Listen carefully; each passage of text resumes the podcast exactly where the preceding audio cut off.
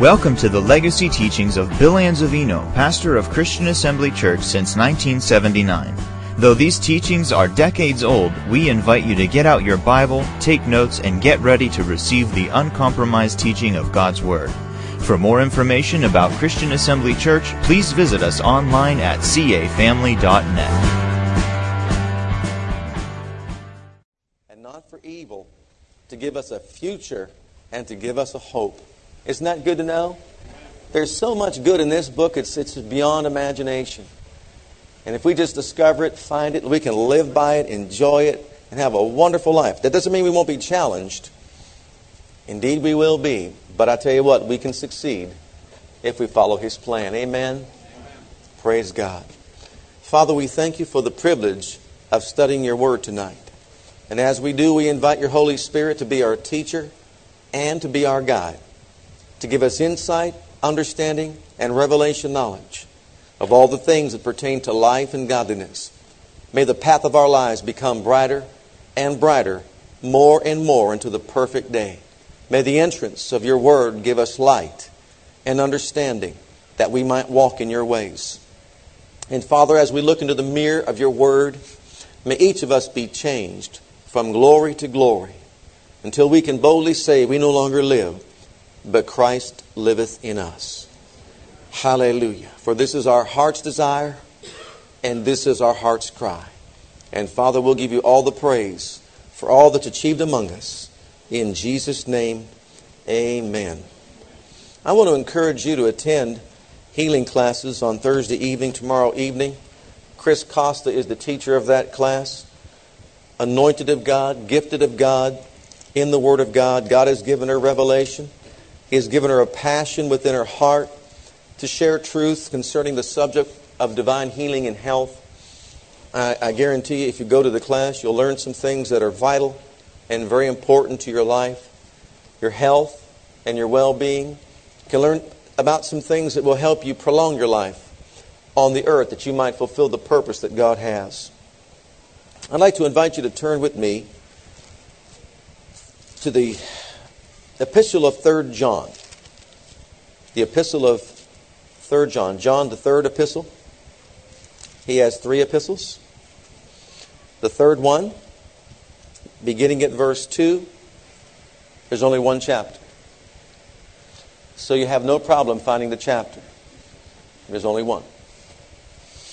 It says in verse 2 Beloved, I wish above all things that thou mayest prosper and be in health, even as thy soul prospereth. For I rejoiced greatly when the brethren came and testified of the truth that is in thee, even as thou walkest in the truth. I have no greater joy than to hear that my children walk in truth. I know that was John writing, but you can hear the Father's voice as those words are being spoken and inspired by the Spirit, can't you? He's saying to his children, I desire above all things that you prosper and be in health, even as your soul prospers. And the emphasis is not on prosperity and health, but the emphasis is on the well being of our soul. Because the well being of our soul and our prosperity and our health are connected to one another. And we need to understand that if we are going to experience the fullness of God's blessings in this life. Now, we've been talking about what it means to have prosperity or well being in our soul. As far as our soul is concerned, we need to understand that the soul is comprised of three basic elements the mind, the will, and the emotions. And so, for us to prosper in the soul, each of these have got to be affected and infected by the Word of God. The soul, meaning the mind part of the soul, is the intellect. And the intellect has to be taught the Word of God. We need to know what God said intellectually. And this Word of God renews our mind to let us know what God thinks. And then the second part of the soul is the will. And the will of man has got to be established in the will of God. What is the will of God for my life? Well, it's revealed to us in His Word. And then the third part of the soul involves the emotions, or the emotional part of man, our emotional feelings. And we have discovered that the same word that renews the mind is the same word that controls or manages our emotional feelings. We are not an emotion, we are a new creature. But very often our emotions dictate to our lives. We've all been governed by our emotions at one time or another. Have you ever become angry and said or did something that you knew you should not have done or said? We've all done that at one time or another. Have you ever had feelings rise up in you that controlled your life at a specific time and then maybe you felt bad later? We probably have all gone through something like that. Well, our growth and development in the things of God involves our controlling and managing our emotional feelings. Because we don't want to live through our emotions. We want Christ to live through our emotions. We want our emotions to be used to bring forth the character of God love, joy, peace, patience, kindness, goodness, meekness, temperance, faithfulness. We want all those things to flow out from our lives. And I believe strongly that as we develop our lives in God, those characters of God and characteristics of God will flow out from us and be a vital part of our lives. Well, it's up to us to see to it that our mind is renewed to the Word, that our will is established on the Word, and that our emotions are managed or controlled by the Word of God. It's up to us to do so. If we just think that we're going to sit back and wait for God to do something about it, it's just not going to happen. Here in these verses, God is speaking strongly, and He says, I want good things for your life. But for that to happen, you've got to see to it that there is well being in your soul. And then He goes on to say, He delights in the fact that His children are walking in truth. Walking in truth means walking in the Word and not walking according to the dictates of my emotional feelings and desires. It's walking in what God said, walking in His Word, walking in His character, walking in His will for my life. Now, turn with me to 2 Corinthians chapter 10, if you would, please, just to bring us up to date here. In chapter 10, 2 Corinthians chapter 10. You can take this message that I'm sharing with you this evening and you can apply it to different areas of life. Uh, this is Healing Week. You can apply it to healing in your physical body. You can also apply it to healing in your emotions. Very often people encounter difficulty in their emotions because they really don't know what to do with them. They don't know how to control them. They don't know how to manage them. And their emotional feelings manage their lives. And so they're overcome by fear or guilt or worry. They have a low self esteem and low self image because their emotional feelings are dictating to their lives and telling them some things that are really untrue about themselves according to the Word of God. When this happens, there develops within the, the human psyche, or we can say the mind of the, of the individual, a stronghold. It could be an emotional stronghold, or it could be an intellectual stronghold. And Paul, I believe, is addressing both in these verses, and we want to see what they say because I believe that it's important for us to understand how to overcome the emotional strongholds and the intellectual strongholds that are built up in our lives without many people even realizing it. When it comes to sickness and disease or emotional problems, very often people don't realize that very subtly we have an enemy working against us who very subtly understands the process of the human makeup. And so, understanding that process, he injects thoughts in the mind of a person, causing that person to think wrong about himself or believe wrong about himself. And then, as he goes on to envision himself incorrectly or sees himself in a bad light, then all of a sudden he has a stronghold in his mind that's very difficult for a person to break through to show them that, look, thinking that way about yourself is not right. Look at verse 3 of chapter 10. For though we walk in the flesh, we do not war after the flesh. For the weapons of our warfare are not carnal, but mighty through God to the pulling down of strongholds. Notice they are mighty through God. The weapons that we have are weapons that come from God. They are through God. And we can use those weapons to do something here called pulling down strongholds. Casting down imaginations and every high thing that exalted itself against the knowledge of God, and bringing into captivity every thought to the obedience of Christ. Now, I want you to notice that in these particular verses, there are many things being said about the mind. It's talking about thoughts, it's talking about imaginations, it's talking about high things, it's talking about strongholds, and in one translation, it's talking about arguments. All these things are found within the soul of a man. And let's just add some definitions to these things so that we can bring some clarity to what we're talking about and some understanding. Sometimes just knowing what a word means gives us better understanding. Notice over there it says pulling down strongholds.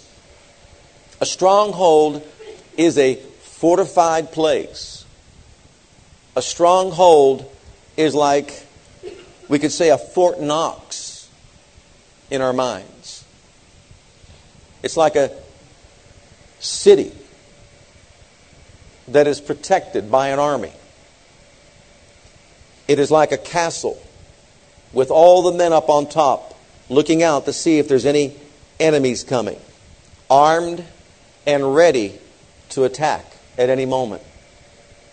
You see, sometimes we have built in our minds these wrong ideas, and they are up there, and we believe them to be true about ourselves, about our lives, about the will of God, about certain doctrines. And it becomes a stronghold within the mind, and it's not a stronghold for God, but it's a stronghold for the enemy. It's not God who's operating there inside that castle. It is the enemy who's operating up there inside that fortified place. And I'll give you an example. Someone who thinks lowly of himself or herself and has low self esteem or low self image. Well, that thought began to germinate in that person's mind. And that person began to envision himself or herself this way. It became a stronghold over a period of time. They saw themselves that way. They believed themselves to be that way. And now that's all they talk about is, you know, how unworthy they are, how backward they are, etc., etc. Someone comes along and says, You shouldn't believe that about yourself. You know, your life is valuable and your life is important. And the moment you start speaking out those words to that person, I mean, they're firing back with 10 different reasons why that's not true. But you don't understand. I've never done well in school. No one really likes me. No one cares about me. My parents don't care about me. My friends, they, they forsake me. And they just go on and on and just spill their guts out because there's a stronghold up there. And the moment you came along to say the truth or to say the right thing, man, those warriors up there, those people that were up there protecting that stronghold of the enemy up there began firing back faster than you can even imagine. And so you made no headway whatsoever to try to break through that stronghold that was already established inside that person's mind to let them know look, someone does care about you and God does love you.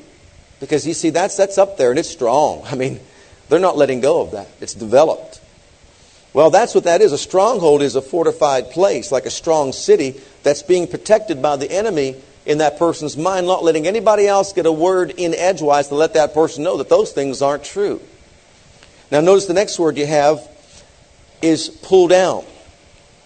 Notice pull down. It means to utterly destroy, it means to root out, it means to completely remove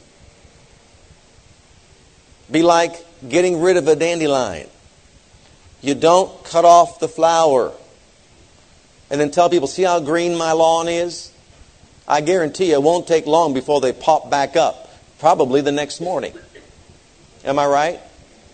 If you want to get out the yellow flowers, you've got to dig down deep and get to the root system and pull that thing out by the root system, and then you'll get rid of the whole plant. And that's what this is talking about. These strongholds have got to be demolished. You know, that's what we're doing when we teach the Word of God, when we share truth from the Word of God. We attempt to do our best to give out truth so that that truth can go to the root cause of the stronghold and begin slowly but surely to pull it out of that person's way of thinking. And let them renew their mind to what the Word of God really says. You see, it's up there right now because they're, they're thinking something, they are believing something, they have made a decision in their mind that that's the way they really are.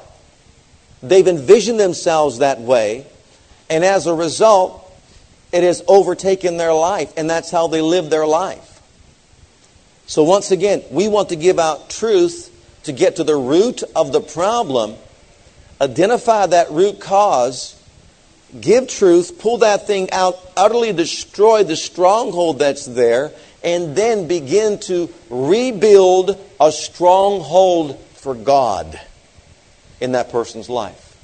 And we'll go over some steps to show how we can do that. But the next word is argument. An argument, now it's not found here in the King James, but you'll see it in some other translations, but I thought the definition is very important. It's a well planned out system of thinking. It's a well planned out system of thinking or a belief system. See, someone has an argument, a high thing in their mind. This thing was placed there, it took root there, it grew there, and it was based on a well planned out system of thinking. This is why I believe this about myself. This is why I think this way. And I mean, they got all the data, it's all the information, it's all there. This is why I am the way that I am. And I'll tell you what, some people will argue with you for the right to stay unhealthy. Some will argue with you for the right, say to stay poor. I've tried to tell people that God wants to supply all their needs according to his riches and glory by Christ Jesus, and they have an argument. They have a well planned out system of thinking. They tell me exactly why that that's not possible in their lives. And they really believe it because they've been told it, because they've been taught it, because someone has come along and said to them that God doesn't want you to uh, prosper financially. And so you see, they've got this kind of a mindset that says, if I'm humble, I've got to be poor. And someone came along and said it. Or they're sick because God wants them to be sick. And there's many other things. Or they're the way they are as far as their image is concerned because everybody around them told them how no good they are. Starting with friends or parents. You know, in some cases, it's, it's true that parents put thoughts in their kids' minds and don't, don't even realize that the words that they are speaking are producing images in those children's lives about their future. You'll never amount to anything. Why can't you accomplish anything? And so on and so forth. And so, uh, over a period of time, these things begin to develop. And they have a well convinced and well planned out system of thinking and belief system. And you know what? We've got to get through it. That's why sometimes it's very difficult to help people recover from some sicknesses and diseases. Because you can't get them to see themselves anything but that way. Now, the next word is imagination. An imagination is an image that we have of ourselves, the way we view ourselves, the way we see ourselves. It is a mental picture or an image of ourselves. And if we see ourselves in a bad light, if we view ourselves in a bad light, then that's going to be a stronghold the enemy will use over our lives to dominate the very life that we live that is not producing prosperity of the soul. That's not producing the well being of our soul. That's producing a stronghold for the enemy to operate from. And to be honest with you, he's got us thinking that we've got to be the way we are. We have to act the way we do. And we have no control over our feelings and emotions. This is who I am, and I can't change from being this way.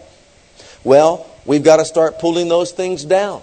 We've got to start demolishing and destroying that root system and that stronghold in our lives to change the way we think about ourselves and the way we picture ourselves and the way we see ourselves. Now, every time I uh, look at that word, I'm always mindful of Abraham and how Abraham, when he was told to offer up his son Isaac on the mountain as a sacrifice to show his love for God and his obedience to God, the Bible says that before he ever made such a decision to do so, what did he do? It says he weighed out what God said against what God told him about his son Isaac beforehand. And he placed these words next to those words. Now, God said here initially that Isaac is going to be used to bring the blessing into the earth. But over here, he says, you're going to have to offer him as a sacrifice and kill him up on the mountain. And so you can imagine how he would vacillate between the two statements and how his mind would go back and forth.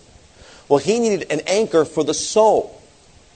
He had to do something about building a stronghold in his mind for God so that he could see the end result before he ever stepped out to act upon what God said for him to do. Faith, beloved, contrary to many, is not blind. It is not blind faith. It is stepping out in the light of the knowledge of God's Word. And so here's what he did he placed this beside that and came to a conclusion. And the conclusion was this since God can't lie, then God's got to raise Isaac from the dead, even if I kill him. And the Bible says in Hebrews 11, 17 through 19, that he, in the picture of his mind, already received his son Isaac raised up from the dead. He walked through it mentally. He saw a mental picture of himself offering up his son Isaac on the altar of sacrifice, taking a knife and killing him, offering him to God, and in his mind's eye, he pictured, or he had an image of this in imagination. He pictured God then raising him up from the dead and presenting him back to Abraham because he knew that's how it had to be. How did he develop that? Well, through meditation, thinking it through clearly, getting to a place where he saw the end result. He saw the picture in his mind. That was an imagination. And so, as a result, he stepped out into faith, which was not blind, it was full of light. He saw the end result beforehand. Now, another word we want to bring out is here a high thing. Everybody say high thing. A high thing is an attitude or a mood or a demeanor that we develop as a result of all this information thoughts, images, mindsets, these imaginations. And now we have a mood or an attitude or a demeanor. You remember when Naaman was told how he can get healed? By going to dip in the river Jordan seven times and you'll come up clean? Remember that he had an image in his mind as to how that would be done? How many, how many of you know the story? Naaman? Okay. So, in his mind, he pictured the prophet coming out and doing something spectacular for him so he could get his healing. When that didn't unfold the way he pictured it in his mind's eye, and he was told to do something like dip in the River Jordan seven times, he became angry. He was upset. He was infuriated. And he turned around and walked away from his healing. And even though God wanted him to be whole, he was walking away from the miracle that God had for his life. He had an attitude about him, one of pride. Be not wise in your own eyes. You see how he was wise in his own eyes? See, he thought his wisdom, he thought the way he saw things was superior to anything else. And when he heard something contrary, all of a sudden, what took over? His emotional feelings. Saints, let's not get on Naaman. We're all the same way. Man, when God tells us something that crosses grain with our emotional feelings, how do we feel? Somebody here wrongs you, and I mean terribly wrongs you, and the Bible says, love your enemies. Right, first thought of the day is to love my enemy. Or forgive those that despitefully use you. How many of you pray? I'm assuming we all pray here. Well, on your list, how many enemies do you have on your list? Pray for those that despitefully use and abuse you. Is that on that list? Is that a separate list that you have? Or is that list too long? Is that too long of a list? You see, our, our, our minds just don't go in that direction. I know God said to do it, but I'm not thinking about praying for somebody who abuses me, hurts me, ridicules me. Talk, I'm praying for Sister so and so because I just love her so much and she's such a sweet thing. Right? But so and so over here, hmm, bad mouthing me, saying all these horrible things, criticizing me. Well, the first thing that comes to mind is not to pray for him. Mm-mm. You actually have to control your emotional feelings because if you were praying for him, you'd probably be praying for something bad to happen. And you don't want to do that. You'd be out of the will of God for your life. Well, Naaman finally had somebody talk some sense into him. Are you ready for this? His servant was a wise counselor. Did you know that? See, sometimes we want to help people get results. And we overlook these things. They're simplified right there in the Bible. His servant was with him, and he was a wise counselor. He targeted the stronghold. He went right to the pride. He identified the problem. He identified, let's say, the, the very uh, root of the problem in his life. He knew he was full of pride and arrogance, and so he had to address that and approach that and deal with it so this man could have a right understanding of what he was doing because this man's walking away, are you ready? From being healed of leprosy. Going back into a life, staying in a lifestyle of leprosy, living the life of a leper for the rest of his life, all because of his pride. Man, there comes a time we just got to let go. Would you say amen to that? All right. And so he told him, Master, oh, Master, look where you're going. You're going back home, right? To Samaria. You're going on back. Listen. What has he asked you to do that was so hard? If he asked you to kill a hundred men at battle, would you have done it? Certainly I would have done it. Because, see, that's macho, proud. He said, Look, he asked you to do nothing that was so hard or difficult. So, what is it that you go and dip in the water You'll be healed. And you'll have a new life again. He thought about it. Man, can you just see that stronghold just melting away? Can you see that foundation, block by block, just being pulled out one at a time from that man's mind? And finally, it collapses. The root system is pulled out. And he lets go and says, Man, you're right. What was I thinking? What's the matter with me? Thank you so much for bringing me back to my senses. He turns around. He goes back to the river Jordan. He dips in seven times. On the seventh time, lo and behold, no more leprosy. Perfectly cleansed. Completely whole. Isn't that beautiful? And that he had to thank really his, his wise counselor, his servant. Remember, he had to receive the advice from a servant. And that means he had to drop his pride, didn't it? But you see how we are? Too often we let our mindsets prevent us from experiencing the best thing that God has for us. And we shouldn't let our moods or our attitudes stand between us and experiencing the best that God has for us. Now, what we think is extremely important to our success. What we think is extremely important to our health.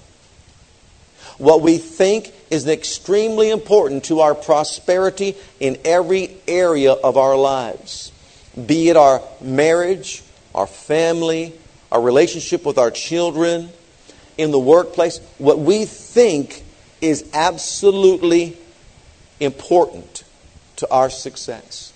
And the enemy knows that. And if he can inject wrong thoughts into our minds, I'll tell you what, that's the process by which he can control our lives. And so we've got to protect ourselves from wrong thinking. What we believe to be the will of God, number two, is extremely important to our lives. Some people believe wrong about what the will of God is for their lives. Some people think that God doesn't want them to be blessed. Some people think that God doesn't want them to be healed. Some people think that God doesn't want them to have financial prosperity or to succeed in certain areas of their lives. Some people think that God is even against them in some areas of their lives. But that kind of thinking is destructive to our lives and constructive to building strongholds for the enemy from which he can operate over all of our lives. Some people don't realize that what they believe to be the will of God is important. Because if you believe wrong with regard to the will of God, again, the enemy will hold you captive because of your thinking. And then also, what we do with our emotional feelings is extremely important to every one of our lives. Why? Because they can act as a powerful influence to get us to do what is wrong. And so those are three areas. And then finally, the fourth one is how we see ourselves, what we imagine in our minds about ourselves. Our imagination and what it envisions is extremely important to our lives. And that takes me back to the book of Numbers, and we use it all the time, but it's so vitally important. I want to say it again. Joshua and Caleb saw themselves able to take the land of promise. The other ten spies saw themselves or envisioned themselves or imagine themselves as being unable or incapable of taking the same promised land. And the promised land stands for all the blessings of God. And because they saw themselves incapable they envisioned themselves unable. They were kept out of the promised land. And they didn't experience the best things that God had for them. We've got to remember that the way we're designed by God is that our emotions respond. They are responsive. They respond to what the mind thinks. They respond to what the imagination envisions. And they respond to what the will decides. And so if we're thinking wrong and we see ourselves wrong, we make wrong decisions based on all that, that will control the way we live our lives, the way we feel. And we'll be in captivity, not with chains that are out here, but change, chains on the inside. Emotional chains that hold us in bondage, strongholds of the enemy. And unless someone comes along and gives us the explosive Word of God so that we can explode or demolish those strongholds, even though God wants to bless and help people, it'll be difficult for them to experience those blessings because of the mindset, because of the stronghold. So make note of it. My thinking's got to be in line with the will of God, with the Word of God. The way I think has got to line up. God gave me His Word to straighten out my thinking. God gave me His Word so I can think the way He thinks. He says, My thoughts are higher than your thoughts. Why do we want to live by lower thoughts when we can live by higher thoughts? It's a good question. My thoughts are higher than your thoughts. So let's introduce God's thoughts into our way of thinking and live by a higher way.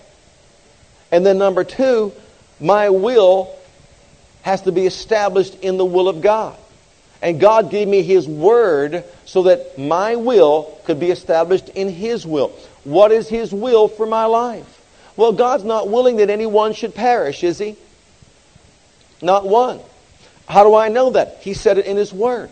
So therefore, I establish my will in line with the will of God. And I say that God doesn't want me to perish. God doesn't want me to be lost forever. God wants me to be whole. I establish my will in line with the will of God. What did he say there in 3 John? I wish above all things that you prosper and that you be in health, even as your soul prospers. Apparently, God is for my prosperity and for my health. Right? He wouldn't have said it if he didn't mean it. So I've got to line up my will with the will of God. And I've got to start saying, God wills my prosperity. God wills my success. God wills my healing and God wills my health. You know, the biggest step anyone can take toward or make toward healing is to know that it's God's will for them to be healed. Or toward anything else is to know what His will is. And then number three, God gave me His Word so I can control or manage my emotional feelings because they, once again, will lead me down a wrong path. And then number four, He gave me His Word so I can produce, I like to say it this way. Words produce thoughts that paint pictures upon the canvas of the heart. Words produce thoughts that paint pictures or images upon the canvas of the heart. And if I say wrong words, I'm going to have wrong thoughts that paint bad images or bad pictures upon the canvas of my heart regarding my life. If I walk around and I keep on saying, well, I'm not worth anything, my life is not that meaningful. I mean, what good am I? Who do I influence in this life? Why does God really care about me? God doesn't really care much about me. I mean, you'll have thoughts bombard your mind like that all the time. You might have people that you associate with say some things to you that are negative or destructive. Hey, it's up to us to decide what we're going to allow to enter into our thought life. Right? But if I keep on thinking those wrong thoughts, I'm going to be painting a picture of myself that is wrong, a bad image of myself.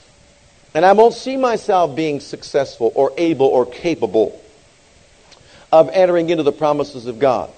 So I've got to see myself in a better light. And that light is revealed to me in the Word of God. Now, for example, if I have an intellectual stronghold built up in my mind that God doesn't will my success, or will my healing, or will my prosperity, I'm going to give us these steps I talked about Sunday morning once again because I believe they're so important for us to understand if we are going to pull down these strongholds and open up a new highway for God to move into our lives in a powerful way. Number one, I have got to identify the root cause of that stronghold. I've got to identify why I think that way. Why do I believe that way? You know, what has caused this to take root in my life? That I think I'm so unworthy, or I think that God doesn't want me well, or I think that God doesn't want me whole, or I think that God doesn't want me prosperous. Why is that there? Where did it come from? How did it get built up in that place in my mind? Identify the root cause. Find out why I believe the way I believe. Is it because of circumstances? I find myself in these circumstances? Is it because of a generational curse? Because, you know what? You know, my uh, great grandmother, you know, she had high blood pressure. My grandmother, she had high blood pressure. My mother, she had high blood pressure. And I guess I have it too. And it's a generational thing that was passed on because of circumstances. And so we must think that, well, this just must be a part of our family. Must be the will of God.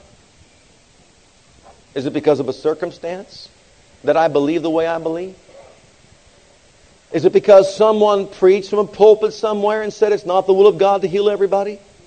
Is it because someone gave me a, a doctrine in my mind that healing was done away with with the disciples and the apostles and when they all died, then that was the end of it all? Why do I think? What's the root cause for my thinking this way? Identify that. Why do I feel that way? Why do I think that way? Then secondly, find out, number two, what the Word really says. If it's about my self image, find out what the Word says about who I am in Christ. Who I am in Christ. Or find out what the Word says about whether or not He wants me well or wants me whole. We just read those verses right there. He wishes above all things that we what? Prosper and be in health. As our souls prosper. So number two is to find out what the Word really says. And when I find out what the Word really says about my well-being, about my wholeness, about my health, then number three, and write it down, man, I'll tell you what, and get ready for it, declare war. Declare war on that stronghold. Because you know what? If you don't do it, it won't be done. I don't want to think this way any longer. You've had me hoodwinked long enough.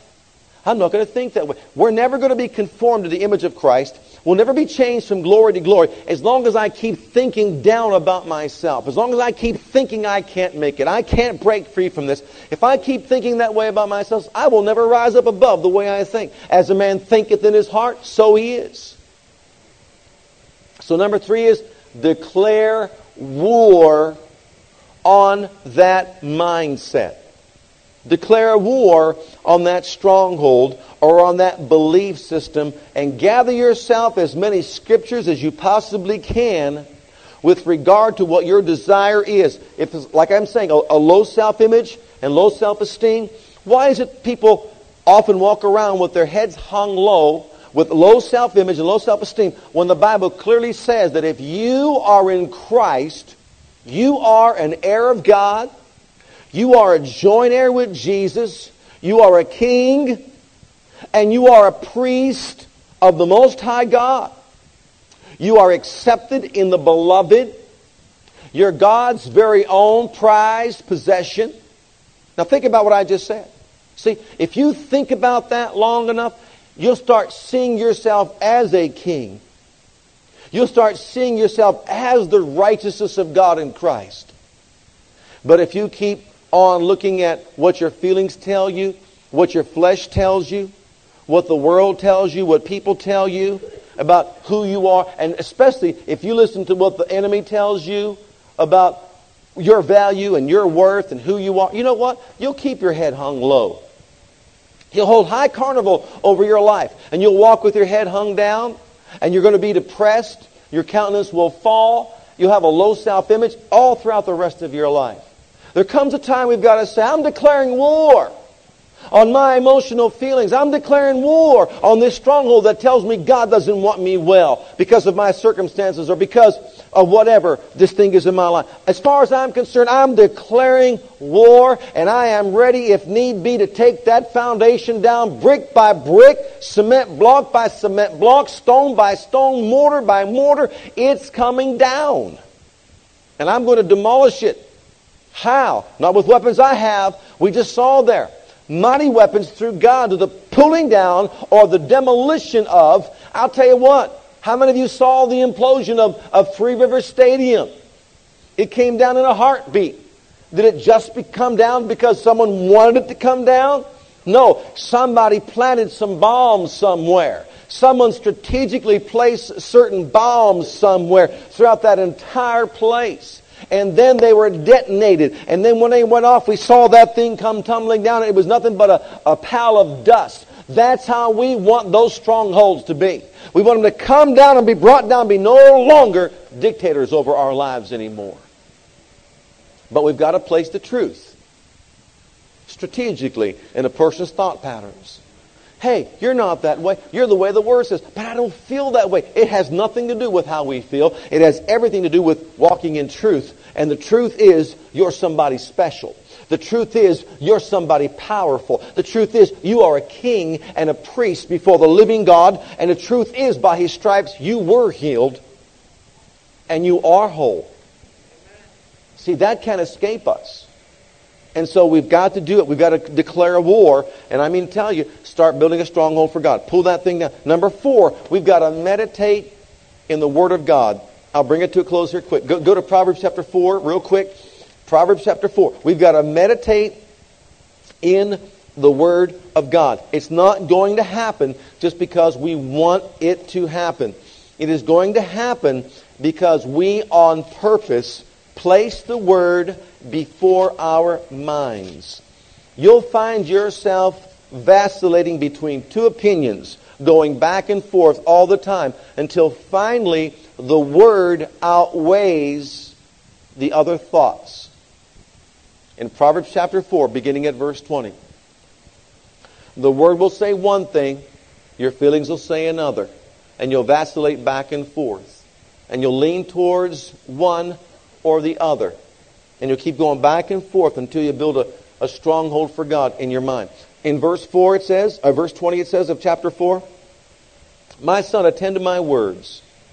Incline your ear unto my sayings. Let them not depart from your eyes. That's where your vision comes from. That's where your imagination envisions something. Keep them enshrined in your heart. Now, why should I go through this vigorous process? Next verse. For they are life unto those that find them. They are producers of life. They contain life. And, secondly, health or a medicine to what? All their flesh. His words are health to all our flesh. Now, you see, that statement is true in its setting. We can't just say it's held to all our flesh without saying, Incline your ear to my sayings. Keep them before your eyes. Enshrine them in your heart. Give attention to them. They'll become life to you and health to all of your flesh. So we've got to meditate the Word of God so that we can begin to envision. Hey, the Word says God wants me prosperous, but my checkbook says you're not very prosperous. And you look at the checkbook and you'll get a countenance that says, hmm, can't pay my bills. And you may have a sad countenance. And you keep looking at that. And the more you keep looking at that, the sadder you're going to become, the more defeated you're going to become. But now you lean over here and say, but the word says by, that he wants to supply all my need according to his riches and glory by Christ Jesus. And I see what that says. You know, the Bible says you've got to keep looking into that mirror of God's word. You've got to keep looking with a steadfast look and look not at what is seen, but what is not seen. Because that what is seen is subject to change, but what is not seen is not. That's eternal forever. And God wants us to stop this vacillating. And even when we're at our lowest point, let this be our point of reference. That my God still supplies all my need according unto his riches and glory by Christ Jesus. And that's where I'm maintaining my focus and building my self-image. I'm going to see that stronghold developed in my life, whether it's for that or for health, like right here.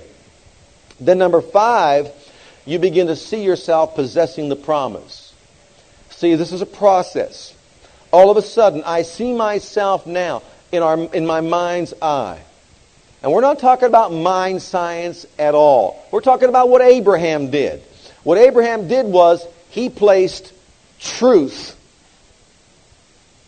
besides what God told him to do, which would produce lower truth. One was higher truth. The other one we could say is lower truth. And he says, I elect to look at the higher truth and let that higher truth dominate my life. God's got to raise up my child from the dead because of this higher truth.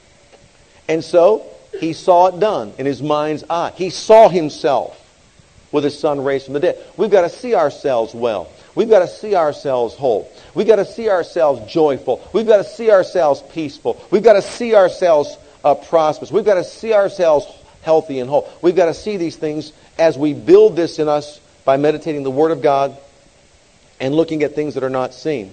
And then number six, we've got to speak out what we desire. I'll tell you, saints, there's no more important truth than this. what you say about yourself, eventually you are going to become. What you speak out of your mouth is what you're going to have. Jesus said so in Mark 11, 23. Confession always precedes possession. And whatever it is I want to possess or experience in reality, I have got to say it. And I've got to say it when it's in the natural, not even the closest thing to the truth. I've got to continue saying what God says about me. You know, the Bible actually says that God has spoken certain things that I may boldly say about myself.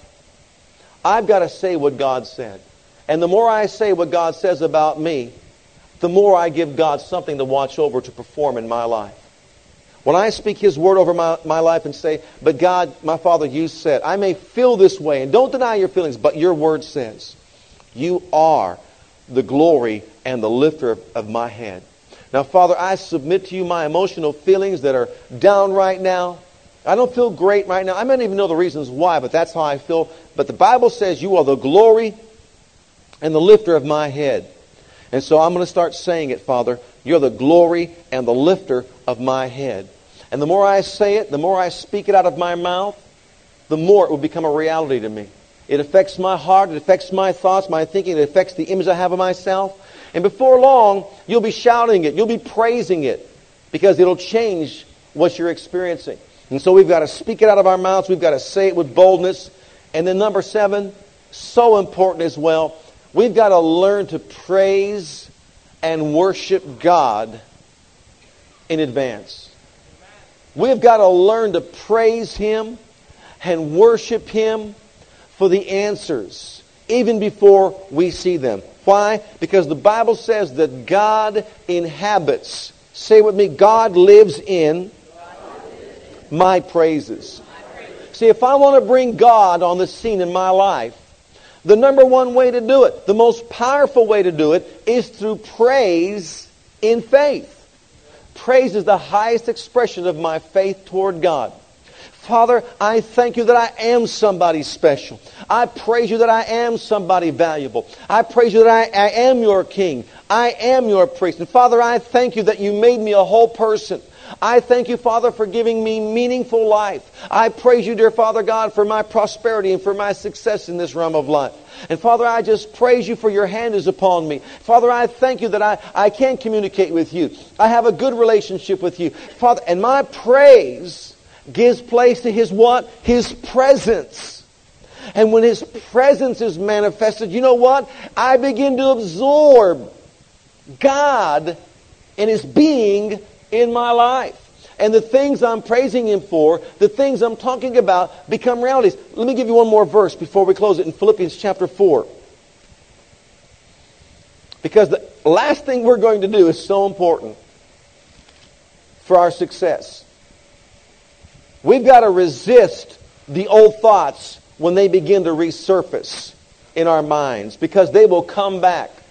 You live a certain way for a period of time, I guarantee you, you're not going to change that overnight. They're going to come back to you again and again and try to dominate your life once again. They're going to try to resurface, but I want you to see it this way that you're going to demolish that particular mindset, that stronghold, but now all of a sudden it's going to come block by block. The enemy's going to try to come and rebuild that structure in your mind. He's going to say, I once had you believing that way. I'm now going to get you believing that way again. And so he brings back block by block, which is thought by thought. Well, look at what we're instructed to do in Philippians 4 8. Well, let's start with verse 5, verse 4. Rejoice in the Lord always. And again, I say rejoice. We were just doing that. Father, I praise you.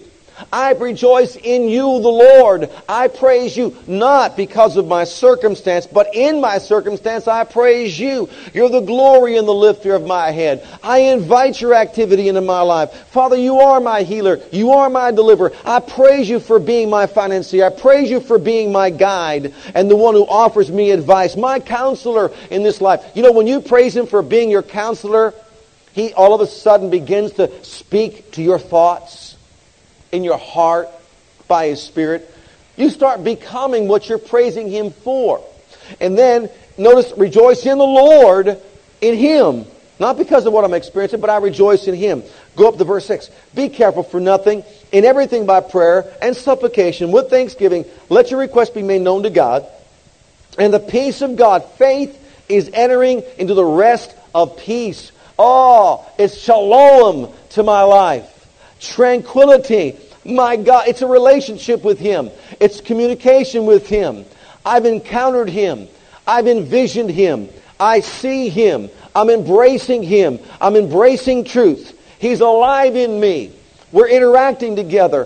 Thank God He heard me. I have the petition I desire to Him. Father, I thank you for meeting my need. I thank you for healing my body. I praise you for direction for my life. I thank you for lifting my countenance. I am praising Him and thanking Him. And now, the moment you stop all that praising and thanking, you're going to get a thought that's going to come against your mind to divert you into this other direction, to start building those blocks back up. But look at verse 7. And the peace of God, which passes all understanding, shall now protect your heart or garrison about your heart and your mind. Listen to this.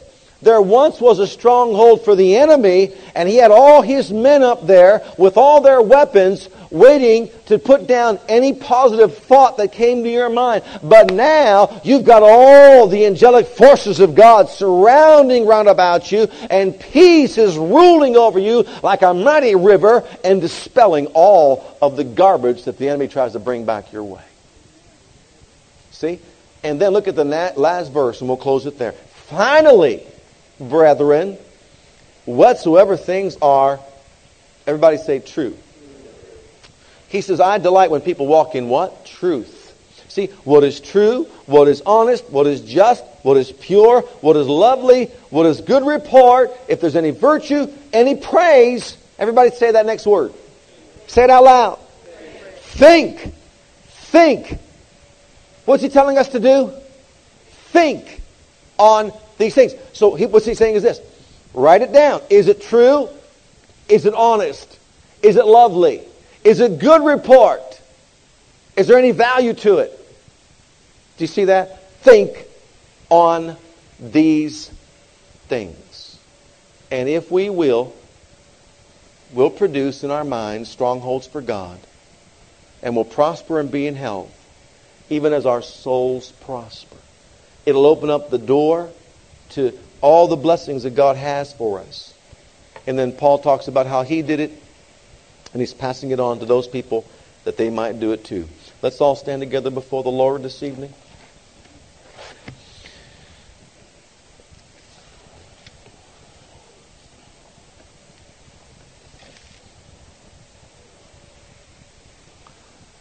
Someone sung a song once, talked about, I found this new way of living. I found this new life divine. Remember that song? Well, we need to say it this way I found a new way of thinking. I mean it. I found a new way of thinking. I used to think wrong thoughts. And I used to think that those thoughts were true. But thank God they've been pulled down. And I don't think that way anymore. We can all do the same thing. I don't know if that helped you at all. I pray that it did. I pray you got something out of it tonight. Hallelujah. Thank you for listening to our legacy teachings. We pray today's message has a profound impact upon your life and your ministry. I want you to know that God loves you, has a great plan for your life. But if you've never made Jesus Christ Lord and Savior of your life, I'd like to invite you to do that right now. Just pray this simple prayer right after me. Just say, Heavenly Father, I come to you just as I am, and I believe with all my heart that Jesus died for my sins and was raised from the dead for me. I open the door of my heart. I call upon the name of the Lord. Lord Jesus, come into my heart now. I receive you and accept you as my personal Savior and Lord. If you prayed that prayer with me, you're a child of God right now, and I encourage you to get into a good Bible based church where you can learn to grow in your Christian faith and experience. God bless.